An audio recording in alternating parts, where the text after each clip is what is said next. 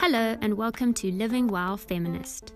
Living While Feminist is a weekly podcast talking with feminists about the ups and downs, ins and outs, and the emotional rollercoaster ride of living a feminist life. I'm your host, feminist writer, researcher, and author, Jen Thorpe.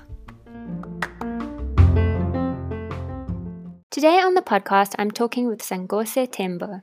Sangose works in the field of social justice. For the past seven years, she's worked and volunteered for social justice impact organizations, including One Young World, Population Council, and the Center for Feminist Foreign Policy. In 2016, she founded The Best of Africa, an online media platform that promotes freedom of speech through written and visual content on Africa. The platform has published over 400 stories from 150 individuals from 20 countries in Africa and the diaspora. For her work at the Best of Africa, she received recognition through the Young African Leaders Initiative in 2017 and the Tony Elumelu Entrepreneurship Program in 2018. Sangose is a regular contributor on The Best of Africa and now works independently as a development consultant. Her piece in Living While Feminist is called Human, and in that piece she says, Everyone's experience is different, but I know that many can relate to being othered on a daily basis based on biological attributes. Through comment and actions that call attention to our skin, body, hair, and more, the world reminds us of our race and gender while questioning our ability to get work done. So today I'm going to be talking with Sangose about what it means to be human and who we have to convince that this should be a position we can all occupy. Welcome, Sangose. Thank you so much, Jen. Thank you so much. You speak in your piece about a constant experience of surveillance and commentary about your body, choices, and your speech. Why was this an important starting point for your piece?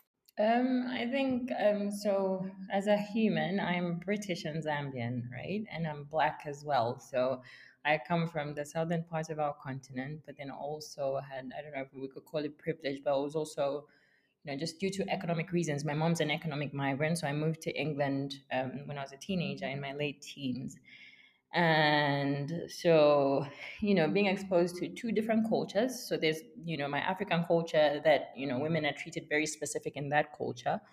And then there's the western culture which you know i'm a black lady so you know it was difficult to get jobs. My name stands in the way of just doing things. People make comments that don't realize what they're saying even from fellow black people it's you're a lovely black girl. So you know in in all my interactions with people they sort of tell you who you are if that makes sense uh, based off of just you know basically the way you look and your gender and so I remember, I think we had a we had a thing in my family at the time, and I was frustrated with my brother, and he, and he was calling us, you know, sharp tongued for ladies, me and my sisters.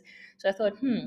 So then I just started writing, you know, all these descriptions that people have had over the years of me for being me, you know, my physical attributes, for being black, for being female, for being British and Zambian, and it all just, you know, at the end of it, my thought was, you know, I'm all these things. I'm black, I'm female, you know, but at the end of it, I'm just a human being, aren't I? Which to my family, I'm just a person who's, you know, got a career, who's just, you know, whatever positive attributes they they think, you know, best describe me is who I am outside of what the world is constantly telling me I am. I'm just a human to those that love me and those that know me well. Um, yeah. And so, how does feminism come into this journey and story? You know, was it feminist ideas that helped you to reclaim or to take ownership of that humanity, or was it that the two were just aligned processes? I think um, to to an extent they're aligned processes, but I was also raised in a female-led household, so inadvert- inadvertently I've been feminist or conscious of gender from a very young age, but also told that it wasn't something you know it, it wasn't it wasn't an obstruction or i don't know if that's the right word to use but it wasn't something that was going to hold me back basically. So you know a lot of what i do especially in my adult life a lot of the career path i've chosen everything has leaned towards gender and now people even call i'm now a gender expert in, in development. So you know a lot of i suppose the way i see the world is through that lens. So a lot of um, you know my writing or any opinions I have about my womanhood tend to just align with strong beliefs around how women should be treated, my history itself, the way I've been raised, the women who've raised me, and how they taught me there wasn't a limit. And, you know, also having studied gender, it, you know, it's everything I've read and all the media I consume, which tends to be, you know, to lean towards just gender itself, but also general feminist ideas about, you know, um, being so you've mentioned in your answer there your mother, but you also speak in the piece about the impact that your father had on the lives of you and your sisters and the expectations of femininity in your household. Can you tell me a little bit about the example your father set for you and how it changed the way you were able to live? Yeah, Mr. My father is a very, very special character. Um, he's um, I met him when I was six, so I was adopted into his home because my mother moved away, and so I went to live with her sister, and her husband became my father, and you know their kids, my sisters, that way. But he never, I mean, he's a very open person, so nobody even knows I'm not really his child. But also the way he lives life is just open openness, right? So in our household, there was never. Um, I mean, Zambian culture is very steeped in, you know, kneel down when you're serving a man, and you know, do this because you're a woman, speak this way because you're a woman as well. But my father allowed us to just air our opinions. If somebody is being unfair to you, he'll tell you to learn to not fight, but obviously, you know, speak up for yourself. And he just taught us also we all, we all have very distinct interests. You know, our careers are very different from each other. We we're also taught to just follow I don't want to say your heart, but to just follow what your passions are and what you're interested in. So for me, who likes to read, he would bring me crossword puzzles and buy me books when I went to them and, you know, these DVDs and things. But he always taught us to just, you know, to just be. Being a woman was nothing to him in, in not nothing to him, but he didn't place importance on on us acting a certain way or being treated a certain way because we're women. Taught us to stand up for ourselves and to just, you know, which obviously to many people just leads us to, you know, has led us to just being very opinionated ladies. But, um, but yeah, he's just very, he's been very open in just letting us be, pursue our interests with no limits and just just go with whatever it is we're passionate about and you know also taught us to express you know uh, if we're not happy about something to be able to openly express ourselves and to not worry about the consequences of that given you know the the context that we live in. So I wonder if you can tell me a little bit more about the things you speak about in your piece, which was an almost constant experience of surveillance and commentary about your body, choices, and speech. What gave you the courage to ignore that commentary? And what is some advice you could give to other women who are facing the same sort of backlash? So, as far as you know, what's given me the courage to just be me is it's not easy, really. It's been growing up and realizing that it's okay to be me, right? So it's okay to wear my hair this way, even though, you know, for a long time, even the women in my family, bless their hearts, always, you know, your hair has to be very nicely presented.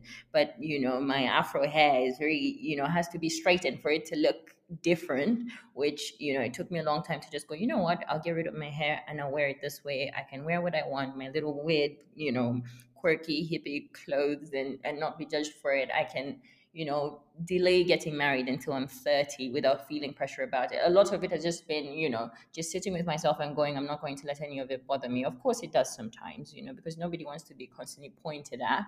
But, you know, a lot of it has just been learning who I am and then just learning to be comfortable in it. And I think the era we're in at the moment is always very generous to sort of self discovery and just being yourself and being comfortable in your skin. You know, women now, black women, just have their hair the way it grows out of their head. So all my sisters now have their natural hair. You know, we just do our own thing, and it's just been. It's obviously a constant battle, but I think we live in an era now where it's becoming more and more.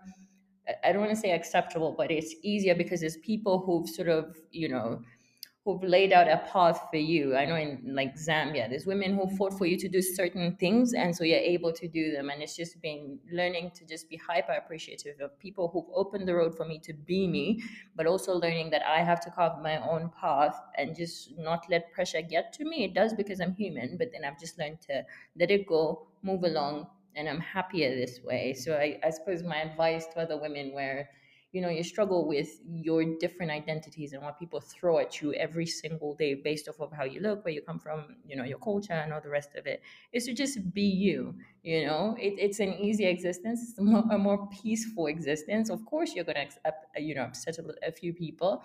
I mean i've been in jobs where somebody goes your hair looks like you know the man who's mentally challenged at the corner of the street. Like you get constantly attacked for how you look. But even if you weren't owning your identity there would be something people find wrong so just live your life and be you and it's it's honestly an easier existence to those closest to you, you are just you. So tell us a little bit what it means to be Zangose. What do you do in terms of your work as a gender and development specialist?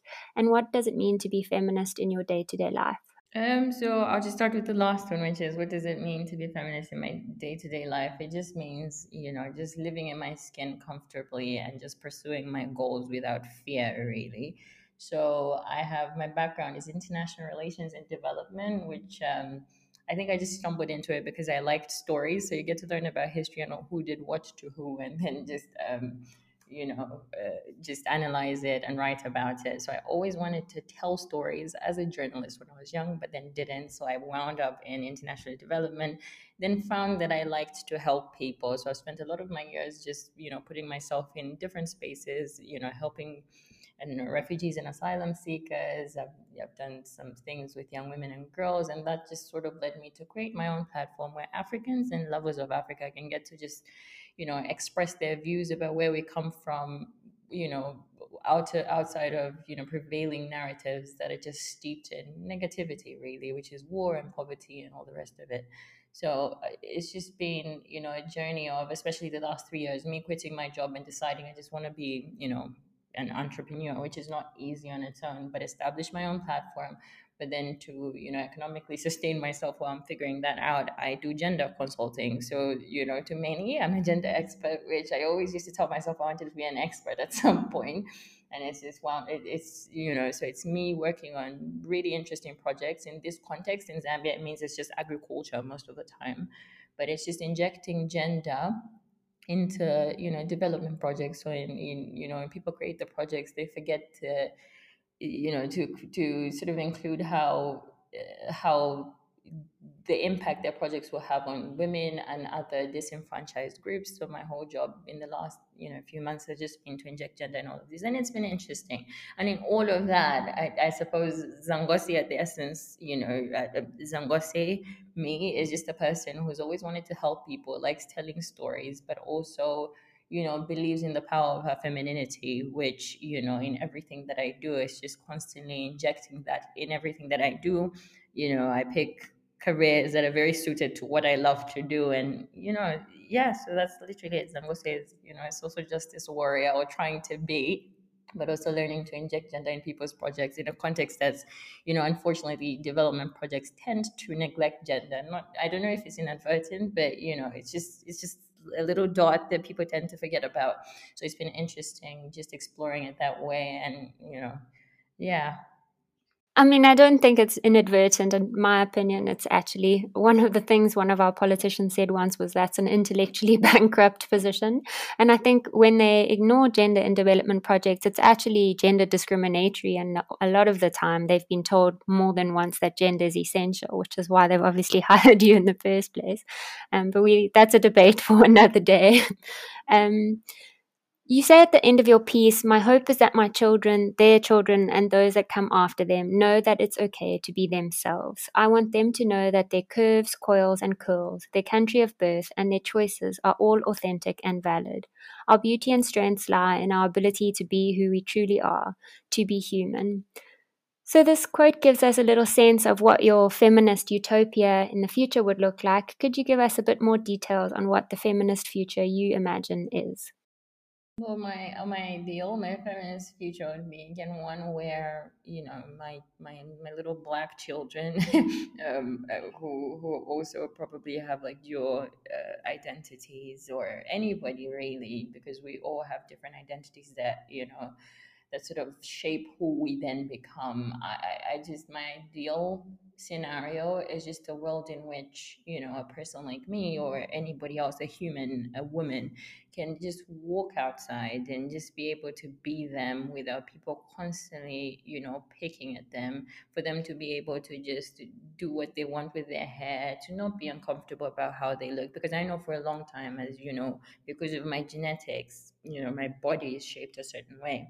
And for a long time I, I was very insecure with that because I'll go outside and you know at 12 13 you have men you know saying things to you and it's catcalling and it's all the rest of it. So my ideal future is one in which you know just being is respected and you're respected for who you are and what you do and what you're capable of doing. I'm a strong believer in the fact that everybody has something to contribute, isn't it? So, you know, in me walking down the street, I have my strengths. You know, some people think I'm a nice person or, you know, I'm giving and, and all the rest of it. And the person next to me is just that as well. And, and, and my ideal future is one in which masculinity and femininity sort of brought together in a way that we just respect each other for who we are right? And you can just be without people constantly picking at you for your physicality or how you look or, you know, how you should behave according to whatever it is that we teach our children. Just the world in which, in which, you know, there's more acceptance really.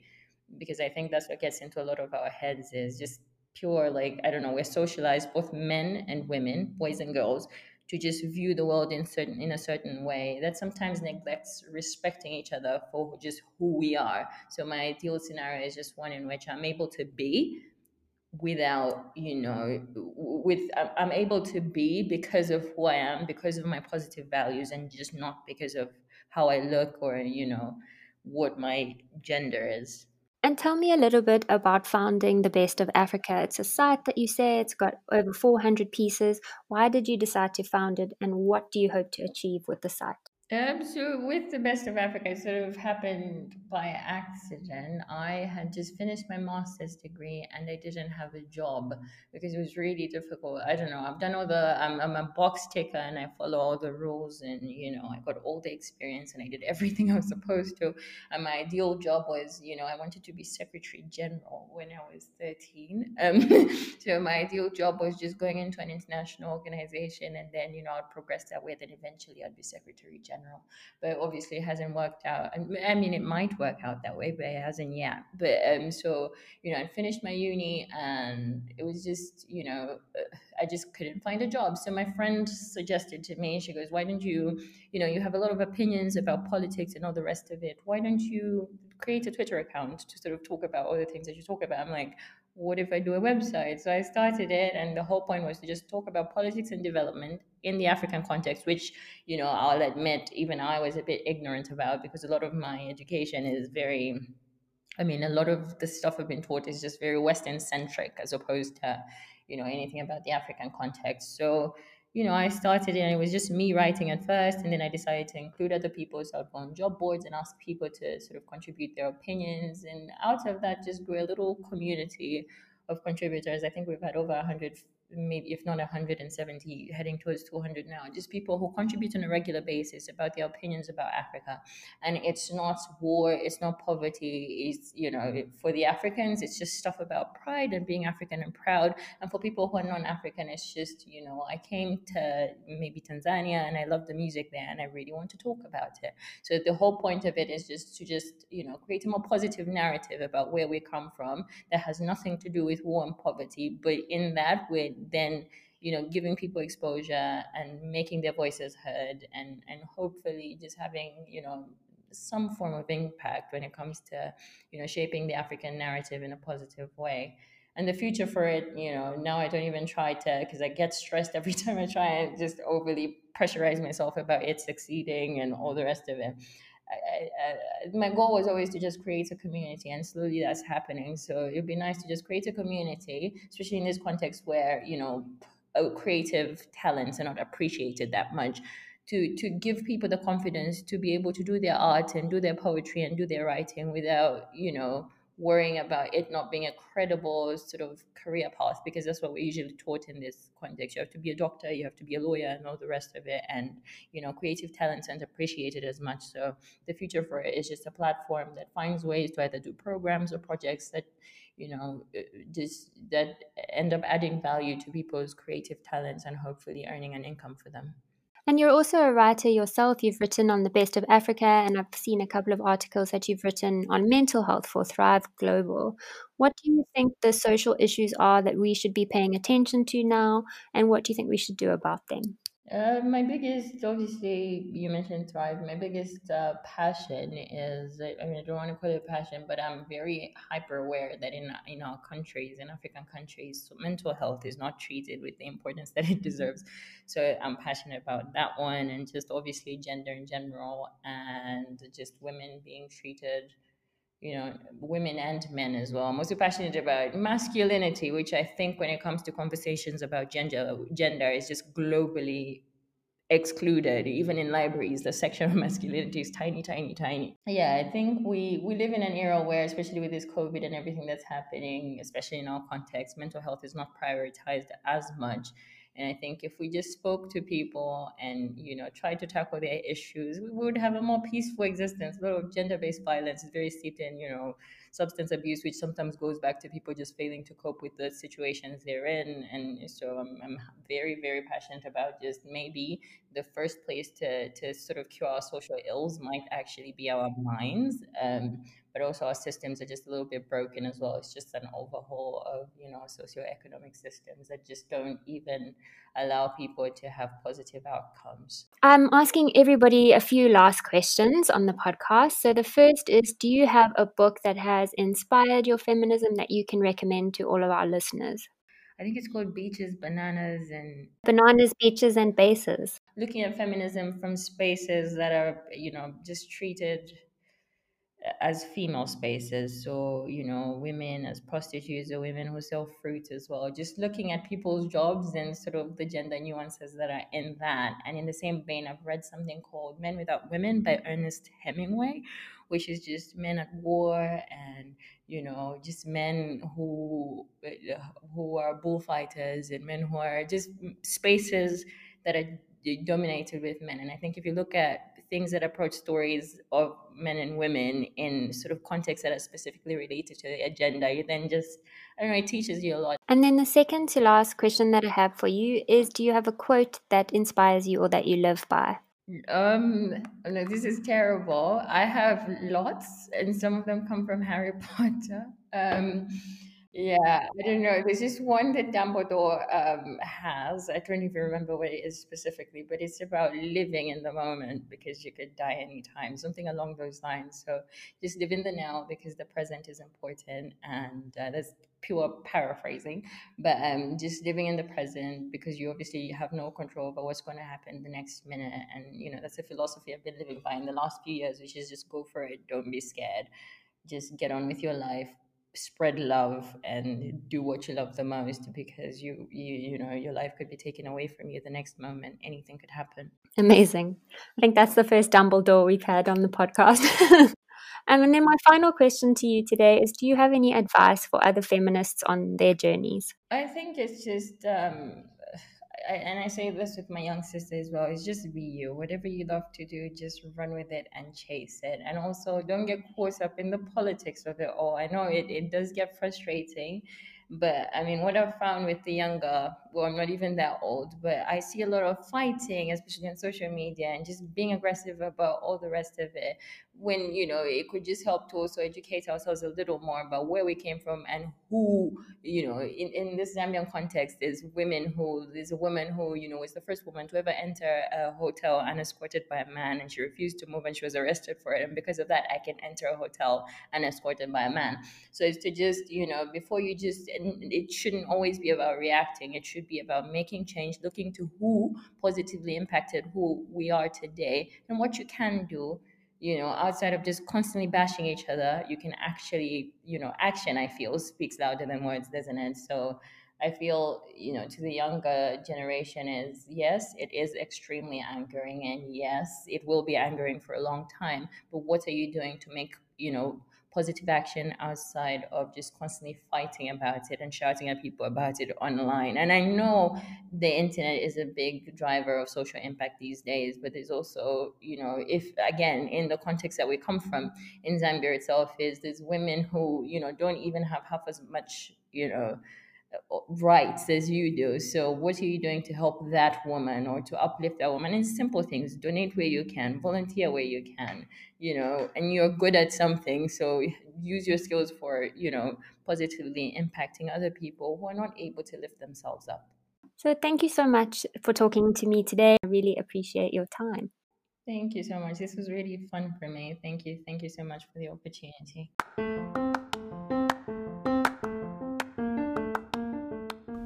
Thanks so much for tuning into this week's episode of Living While Feminist with me, Jen Thorpe. Please do tune in next week to hear more from feminists about their lives and experiences. Take care of yourselves.